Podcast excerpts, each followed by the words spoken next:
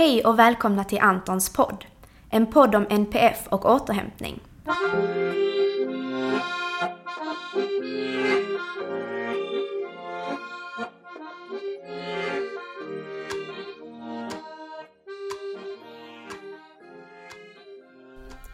Jag heter Marie och kommer att i dessa poddavsnitt utforska olika aspekter av hur det är att leva med eller tillsammans med någon med NPF, neuropsykiatrisk funktionsnedsättning.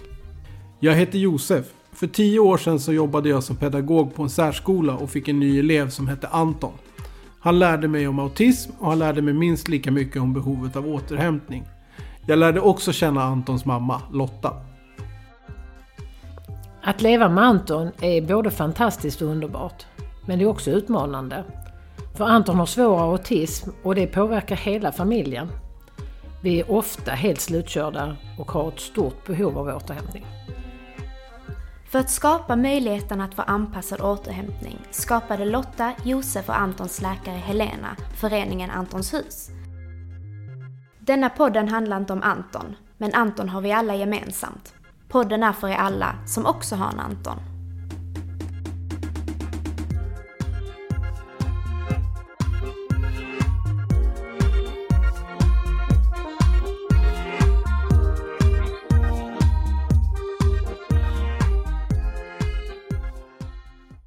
Hej och välkomna, och idag så kör vi podden på ett litet annat format. Jag har med mig min gäst Linn här via Zoom. Hej hej! Och idag ska vi prata om syskonperspektiv, och vi har ju gjort det innan i ett tidigare avsnitt, men då hade vi inte med oss ett faktiskt syskon till någon med autismdiagnos. Men idag har vi med oss Linn, så Linn, vill du börja med att berätta lite om dig själv? Absolut. Jag heter Linn och är 23 år och jag är syster till Anton. Och jag är då stora syster. Anton är 21 år just nu. Och ja, till vardags så studerar jag på ett universitet i England, men nu då så gör jag det online. Så ja, tack för att jag får vara här. Ja, tack för att du vill vara med. Och du nämnde ju att du var syster till Anton, och vår podd heter ju Antons podd. Men vem är då Anton och hur skiljer han sig från de flesta andra syskon? För vill du berätta för våra lyssnare som kanske inte vet?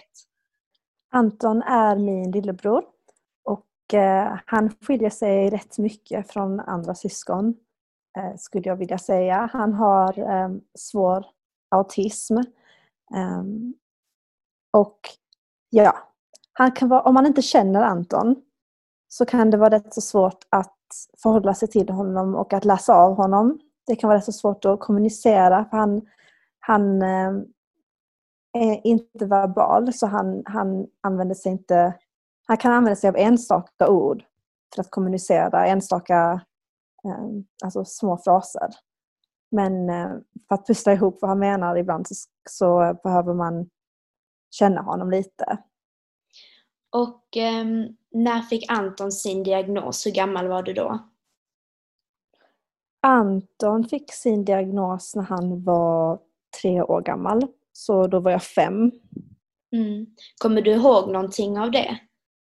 Och var det svårt för dig att förstå vad autism var när du var så ung? Jag kommer faktiskt inte ihåg så mycket. Jag var ju rätt liten när Anton fick sin diagnos. Mm. Så för mig, så jag kan inte komma ihåg att jag någonsin liksom har fått reda på att han har autism. För mig har det liksom varit så hela livet, känns det som. Mm. Så jag kan inte minnas någon särskild stund där jag fick reda på det. Men genom hela livet har jag ju fått lära mig mer och mer om autism. Det har inte egentligen varit så att någon har satt mig ner och sagt att detta är autism och så här är det, för att autism är också så brett spektra. Men jag har ju liksom fått snappa upp lite om autism här och där. Och sen har ju det byggts på genom hela livet, och jag lär mig fortfarande om autism. Så, ja. Så det är någonting som jag kontinuerligt lär mig. Om det var svårt att förstå, så det är en svår fråga att svara på, för att i vissa aspekter kan det fortfarande vara svårt att förstå vad autism är för mig. För att även om jag känner Anton och hans autism väldigt väl, så kan ju det skilja sig så mycket från person till person. Så att ja, det kan vara svårt att förstå fortfarande ibland. Mm. Kommer du ihåg, har du något minne av när du insåg att Anton kanske inte var som alla andra? Nej, det har jag inte. Utan för mig som sagt så har det känts som att han har varit lite annorlunda hela livet. Mm. På sitt egna bästa sätt liksom. Mm. Men det är ingen särskilt typ aha-upplevelse där jag har förstått det, utan jag har ju på något sätt vetat att Anton är Anton och sen så är det andra som inte är som honom, eller vad man ska säga. Så det har liksom alltid varit självklart att Anton är Anton och det är så som han är liksom. Ja, för mig har det varit det. Mm. Och hur tror du att din uppväxt har skilt sig från andras upplevelser genom att vara stora syster till Anton? Jag tror att min uppväxt har skilt sig på många sätt faktiskt. Jag tror att vi snackade ju om det här lite innan vi började spela in, men det, ibland är det svårt att skilja på vad är det som har gjort min uppväxt till mig, eller vad är det som gör att jag är jag? Kommer det från att vara liksom, från den jag är, liksom min personlighet, eller kommer det från mina upplevelser genom att vara syster till Anton? Det kan vara svårt att dra ett skiljetecken här ibland, för att en del av mig är ju just att vara syster till Anton. Men jag tror att min uppväxt kan skilja sig från andras upplevelser därför att det krävs tålamod. Det krävs någon slags, jag tror att jag har fått lära mig att när jag var liten då att ibland, alltså att det är andra som behöver mer hjälp än jag själv i just den stunden, att jag kanske får ta ett steg tillbaka från mina behov just då och liksom inse att det kommer senare, men just nu behöver Anton fokus från mina föräldrar och att lära sig acceptera det, att det är okej. Och genom det kanske på något sätt har jag fått lära mig att vara självständig. Ja. Och sen så tror jag att det har gett mig ett annat perspektiv på ett sätt. Därför att många gånger i skolan eller på universitetet så har vi haft diskussioner och då är det många som har väldigt många intressanta perspektiv. Men det är sällan att det är någon som har perspektiv att ja, men hur är det för de som har autism? Eller det kanske för de familjer som har någon med en svår funktionsnedsättning. Det är sällan det perspektivet kommer upp rent naturligt. Så jag känner att jag har ändå, eftersom jag har den uppväxten jag har, så liksom så fort det är någon diskussion så tänker jag att ja, men för de som min familj då. Och vad skulle du säga har varit svårast med att vara syster till någon med autismdiagnos? Jag tror att det som har varit svårast är för dem jag tror det har varit två saker som har varit svårast. Dels har det varit svårt att förhålla sig till människor som inte förstår. Alltså bara människor man möter på stan, främlingar. Som man är ute med Anton och han har ett utbrott när han inte mår bra. Att man kan få liksom många konstiga blickar. Kanske ibland får man till och med någon som säger några elaka kommentarer. Det är rätt svårt. Det är jobbigt. Därför att jag vet ju att Anton gör sitt bästa utifrån sina förutsättningar. Och att jag vet hur mycket han kämpar. Jag vet hur mycket mina föräldrar kämpar för att han ska ha det bra. Och ibland misslyckas det. Och då känns det lite som att man blir spottad på när man redan ligger ner. Eller att man blir sparkad på när man redan ligger ner. För att när det kommer en främling och liksom har sånt som är så oförstående. Och sen dels så har det varit svårt med att vara syster därför att man känner sig ofta lite utanför. Eller jag har känt mig lite utanför på ett sätt. Liksom jag ser hur mina föräldrar kämpar från dag till dag för att liksom bara vardagen ska gå ihop. Och jag ser hur de kämpar för att vi ska få till exempel en bra semester då. Med hela familjen. Och jag kan känna mig rätt så hjälplös. Eller liksom jag känner att som syster då, jag är ju bara 2 år äldre än Anton egentligen. Men ibland känner man ett ansvar att man också ska hjälpa till, men att man inte riktigt vet hur. Och det kan vara svårt. Ja, det är nog också något som många syskon kanske inte känner utöver sina andra syskon, men som du känner lite extra liksom, för att Anton har behov av att få mer hjälp. Absolut, det är mycket möjligt. Och ja, särskilt när man ser hur Anton kämpar, hur mina föräldrar kämpar, så vill man ju gärna också vara med och hjälpa till. Och så liksom många gånger har jag fått dåligt samvete för att de har haft det jobbigt, och så har jag liksom inte kunnat göra någonting annat än att bara gå undan.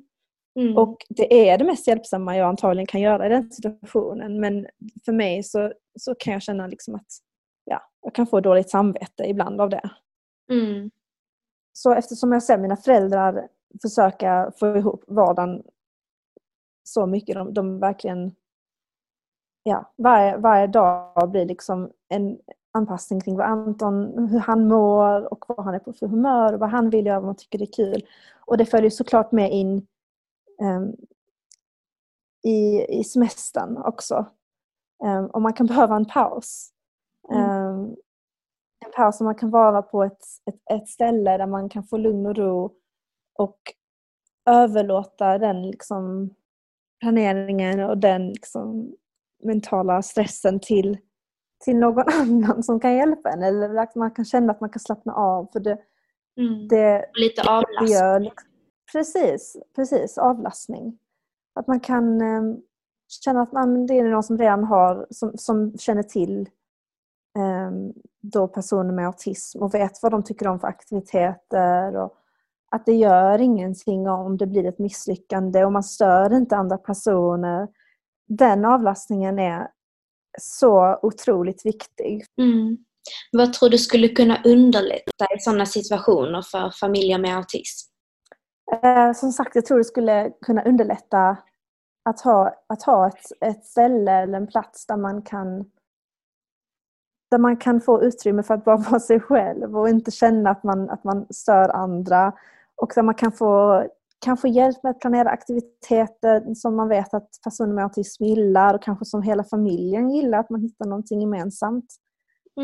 Och där man kan känna att det gör inte så mycket om liksom någonting går sönder, eller man kan bara vara sig själv och få hjälp med den här planeringen och avstämningen med som man hela tiden behöver göra till vardags annars.